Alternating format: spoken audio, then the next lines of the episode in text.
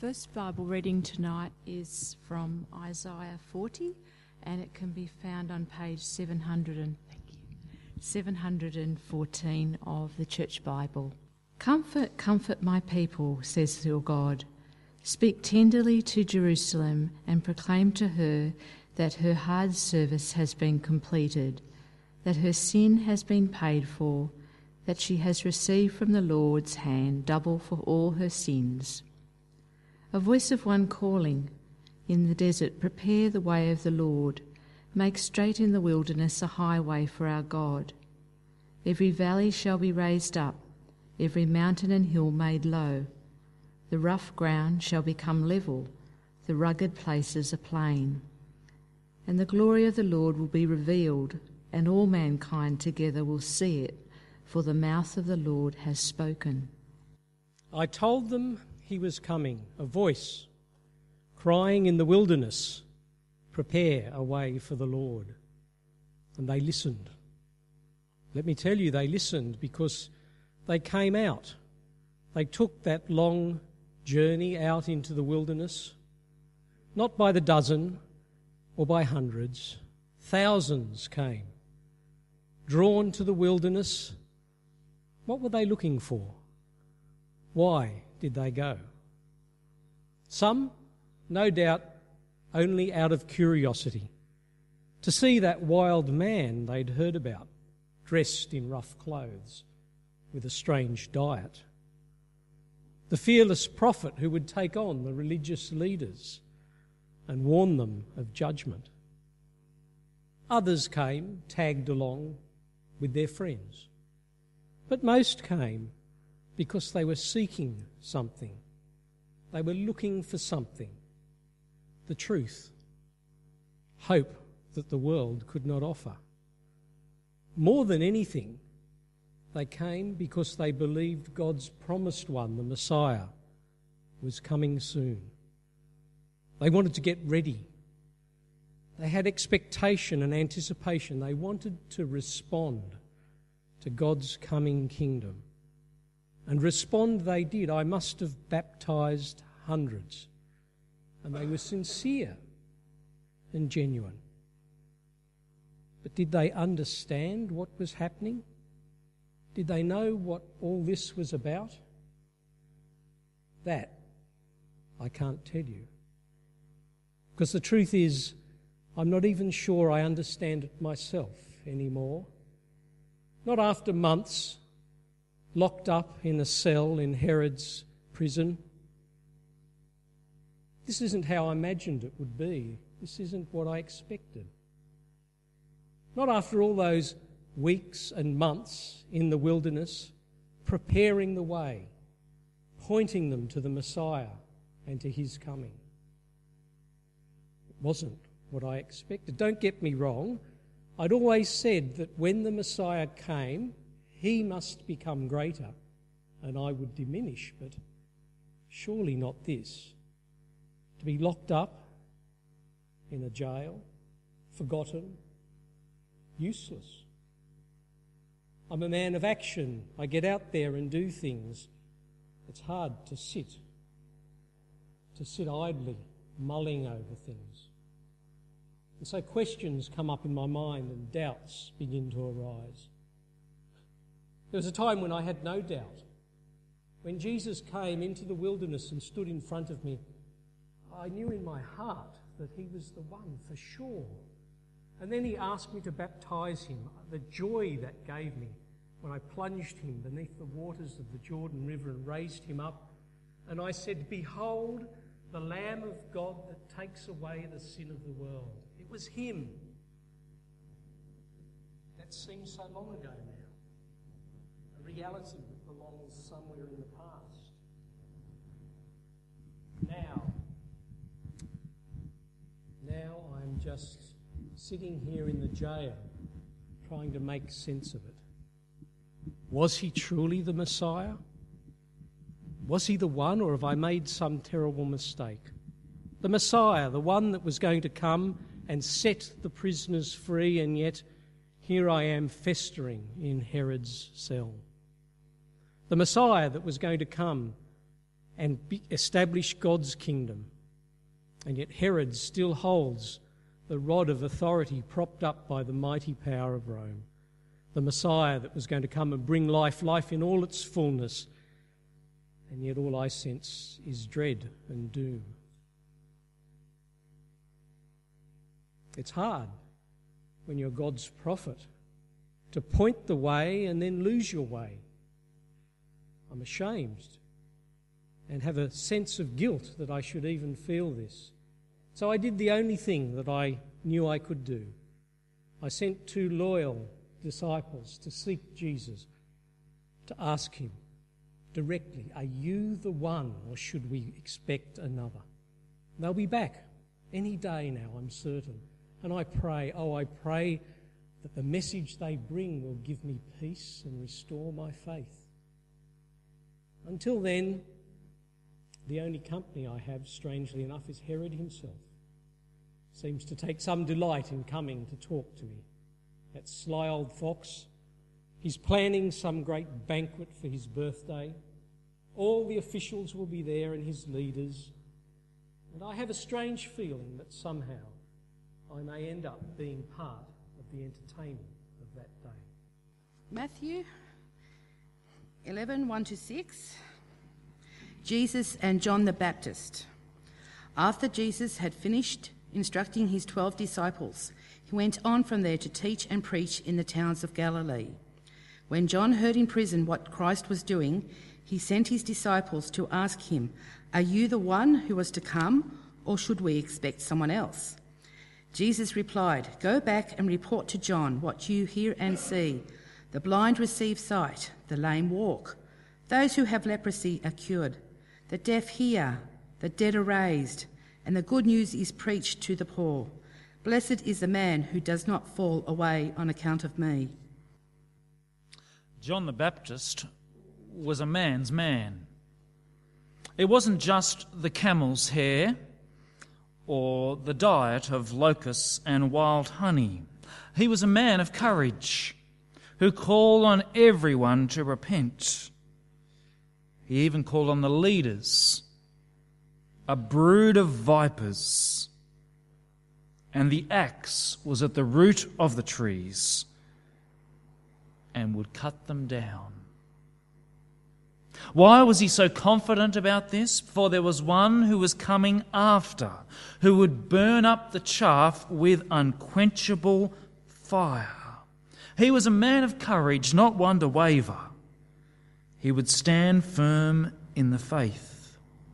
And so Jesus came. The dove came. The voice came, saying, This is my son and John knew without a doubt that this was the one. But now he's not so sure. Verse 3 Are you the one who is to come, or should we expect another? Notice, won't you, that John is still sure about one thing. He is still sure that there is one to come that God's promises are true, that He is the messenger before the one to come, but he is not sure that Jesus is that one. Why? Why does this man of courage waver? I think there's a clue there in verse 2. The works that Christ was doing. We know, of course, what these works were. We've been looking at them over the last couple of chapters. Uh, he's been healing the sick and raising the dead and eating with sinners. They are extraordinary works, and John has been hearing about them. But they are not what John expected. He didn't expect healings, he didn't expect someone eating with sinners. He expected someone to bring judgment, to destroy the sinners and bring in God's kingdom. His expectations were not met. And not just generally were his expectations not met in some abstract sense, his expectations are not being met for him, for it affects him personally. He was a man of courage, criticizing everyone, including the king, who had married his brother's wife. He told Herod, This is not right. Herod was not pleased, and neither was his wife. And now, verse 2 John is in prison. While Jesus goes about in Galilee healing the sick, drawing a crowd, John is no longer at the Jordan River baptizing. He is across the Jordan. He is in a dungeon, and he does not know what will become of him. If Jesus is the one, why is his messenger in jail? If Jesus is the one, why is the wicked king living in a palace? John's expectations are not met, and his own suffering causes him to waver, to doubt. And it's the same for us today, isn't it? If John the Baptist, the man of courage, God's messenger, can waver and doubt, then surely doubts are a normal part of the Christian life. They are, aren't they? If you'll admit it. And even the strongest person can waver. What causes us to waver? When Jesus does not meet our expectations. When we think he promises one thing but delivers another, and when it affects us and those we care about. Your marriage falls apart, and Jesus seems to do nothing. You are betrayed by a friend, and Jesus does not intervene. You have chronic sickness, and Jesus does not fix it. Or you live in a society which seemed to used to be Christianized but now turned against Jesus' people, so that even when someone produces a simple video discussing a, a social issue and it's somehow related to the Bible Society, there is such a furor that it seems like the whole world goes berserk for a general discussion. And you tell me Jesus is in charge? Well, think about that Australian doctor for a moment in Burkina Faso. Do you remember? Over 12 months ago now, kidnapped. His wife was released, but he still languishes or is dead. These things cause you to doubt your expectations and your sufferings. And they cause you to ask Is Jesus really the one? Well, how does Jesus answer? What is the solution to our doubts? Verse 4 Go back and report to John what you hear and see.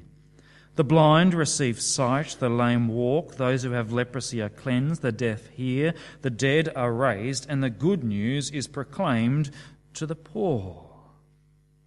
Go and report what you hear and see. There's nothing new here to tell John.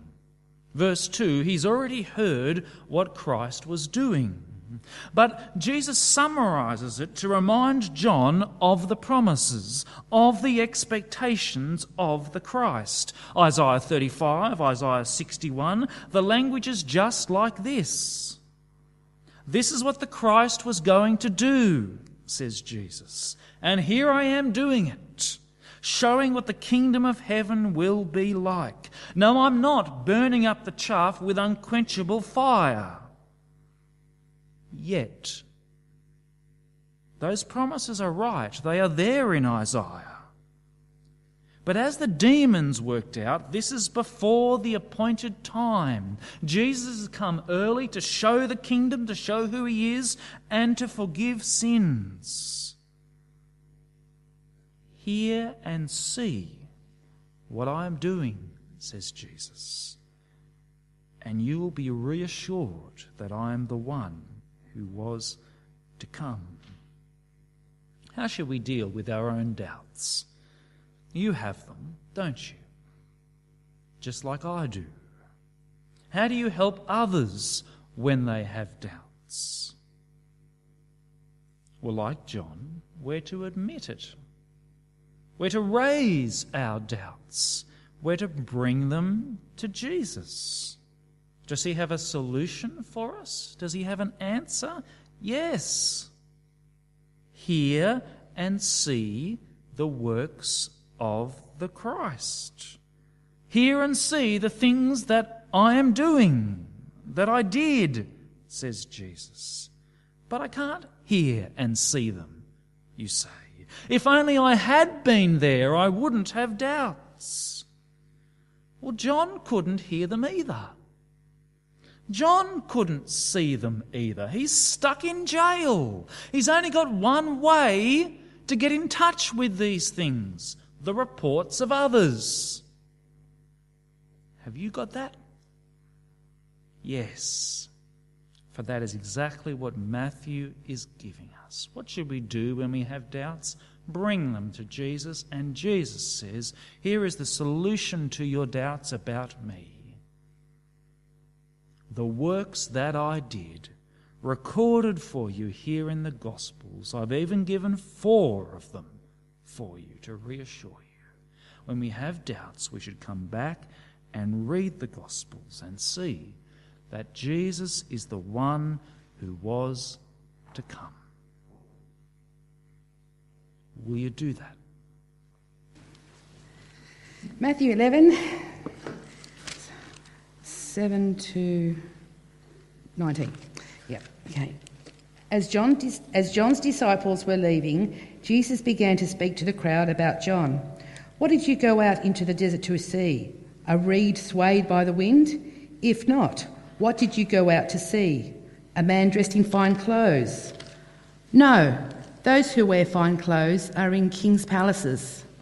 Then what did you go out to see? A prophet? Yes, I tell you, and more than a prophet, this is the one about whom it is written I will send my messenger ahead of you, who will prepare your way before you. I tell you the truth. Among those born of women, there has not risen anyone greater than John the Baptist, yet he who is least in the kingdom of heaven is greater than he. From the days of John the Baptist until now, the kingdom of heaven has been forcefully advancing, and forceful men lay hold of it. For all the prophets and the law prophesied until John, and if you are willing to accept it, he is the Elijah who was to come. He who has ears, let him hear.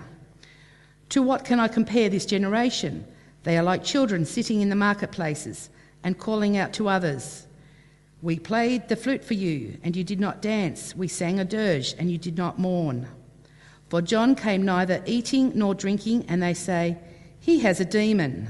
The Son of Man came eating and drinking, and they say, Here is a glutton and a drunkard, a friend of tax collectors and sinners. But wisdom is proved right by her actions. John the Baptist wavered. He doubted. But as his disciples are leaving from Jesus, do you see what a big rap Jesus gives him? Jesus says John was the greatest. What did you go out to see in the wilderness? A man easily swayed by others? No. Did you go out to see a fancy prince living in a palace? No. You went out to see a prophet, more than a prophet, says Jesus. Verse 11 Truly I tell you, among those born of women, there has not risen anyone greater than John the Baptist. That's a big rap, isn't it? Think about it for a moment. That includes most people. In fact, probably all of you here this evening. He's the greatest of them all. The greatest out of all those in human history. Alexander the Great, Julius Caesar, the great ones throughout the Bible. Abraham and Moses and Elijah and King David, Jesus says, forget all of those. John the Baptist was the greatest. Did he have great political power? No. Did he do extraordinary miracles? No. Did he build great monuments that are still here to this day? No, there's nothing but a dirty river that was there before he arrived anyway. There is nothing to show his greatness. Why on earth does Jesus think that John was the greatest? Here's the paradox John was the greatest because he came before someone greater. Do you see it there, verse 13? All the prophets and the law prophesied until John.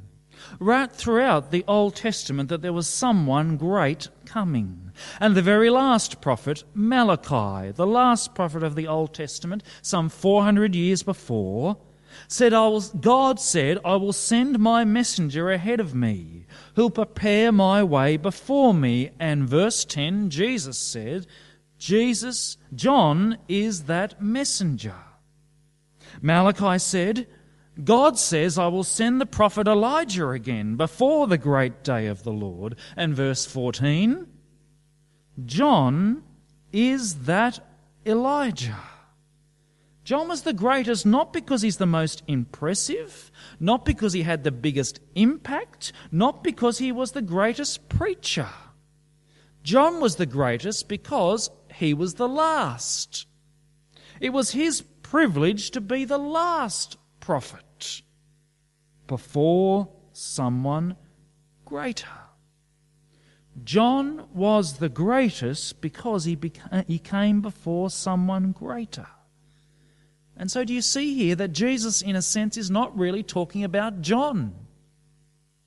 John's the topic, but the message is not really about John. Forget John, he's sort of saying. Do you see? There's someone greater than John. And who is it? It's me. It couldn't be clearer, could it?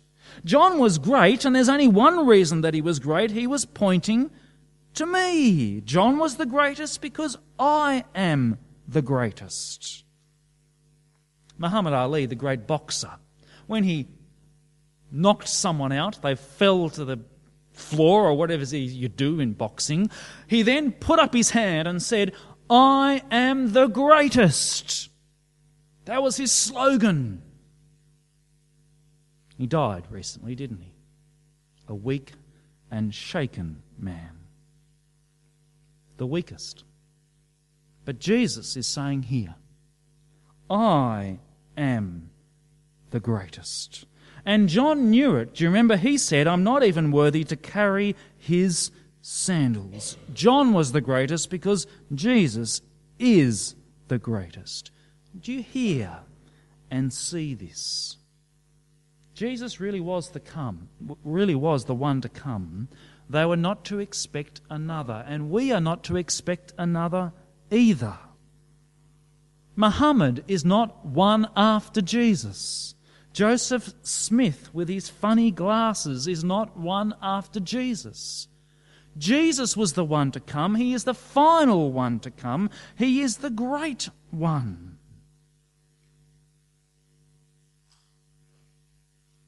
So, are you impressed by others? I know you're not impressed by religious leaders, you're not interested. But what about the celebrities that we follow so religiously? What about the rich and powerful ones of our world? The new devices that they create or the great power that they have to rule nations? What about the sporting stars that we follow? Some of us just think ourselves are great. And Jesus wants us to know that He is the greatest. And if you can hear and see this, then surely you long for Him to be honoured as Lord and Saviour in your life and in every community. John was the greatest because Jesus is the greatest. And there's one final thing to see in this passage, which is terrifically encouraging. Have a look again at verse 11. Truly I tell you, among those born of women, there has not arisen anyone greater than John the Baptist. Yet, whoever is least in the kingdom of heaven is greater than he. There's no one amongst those born to women greater than John.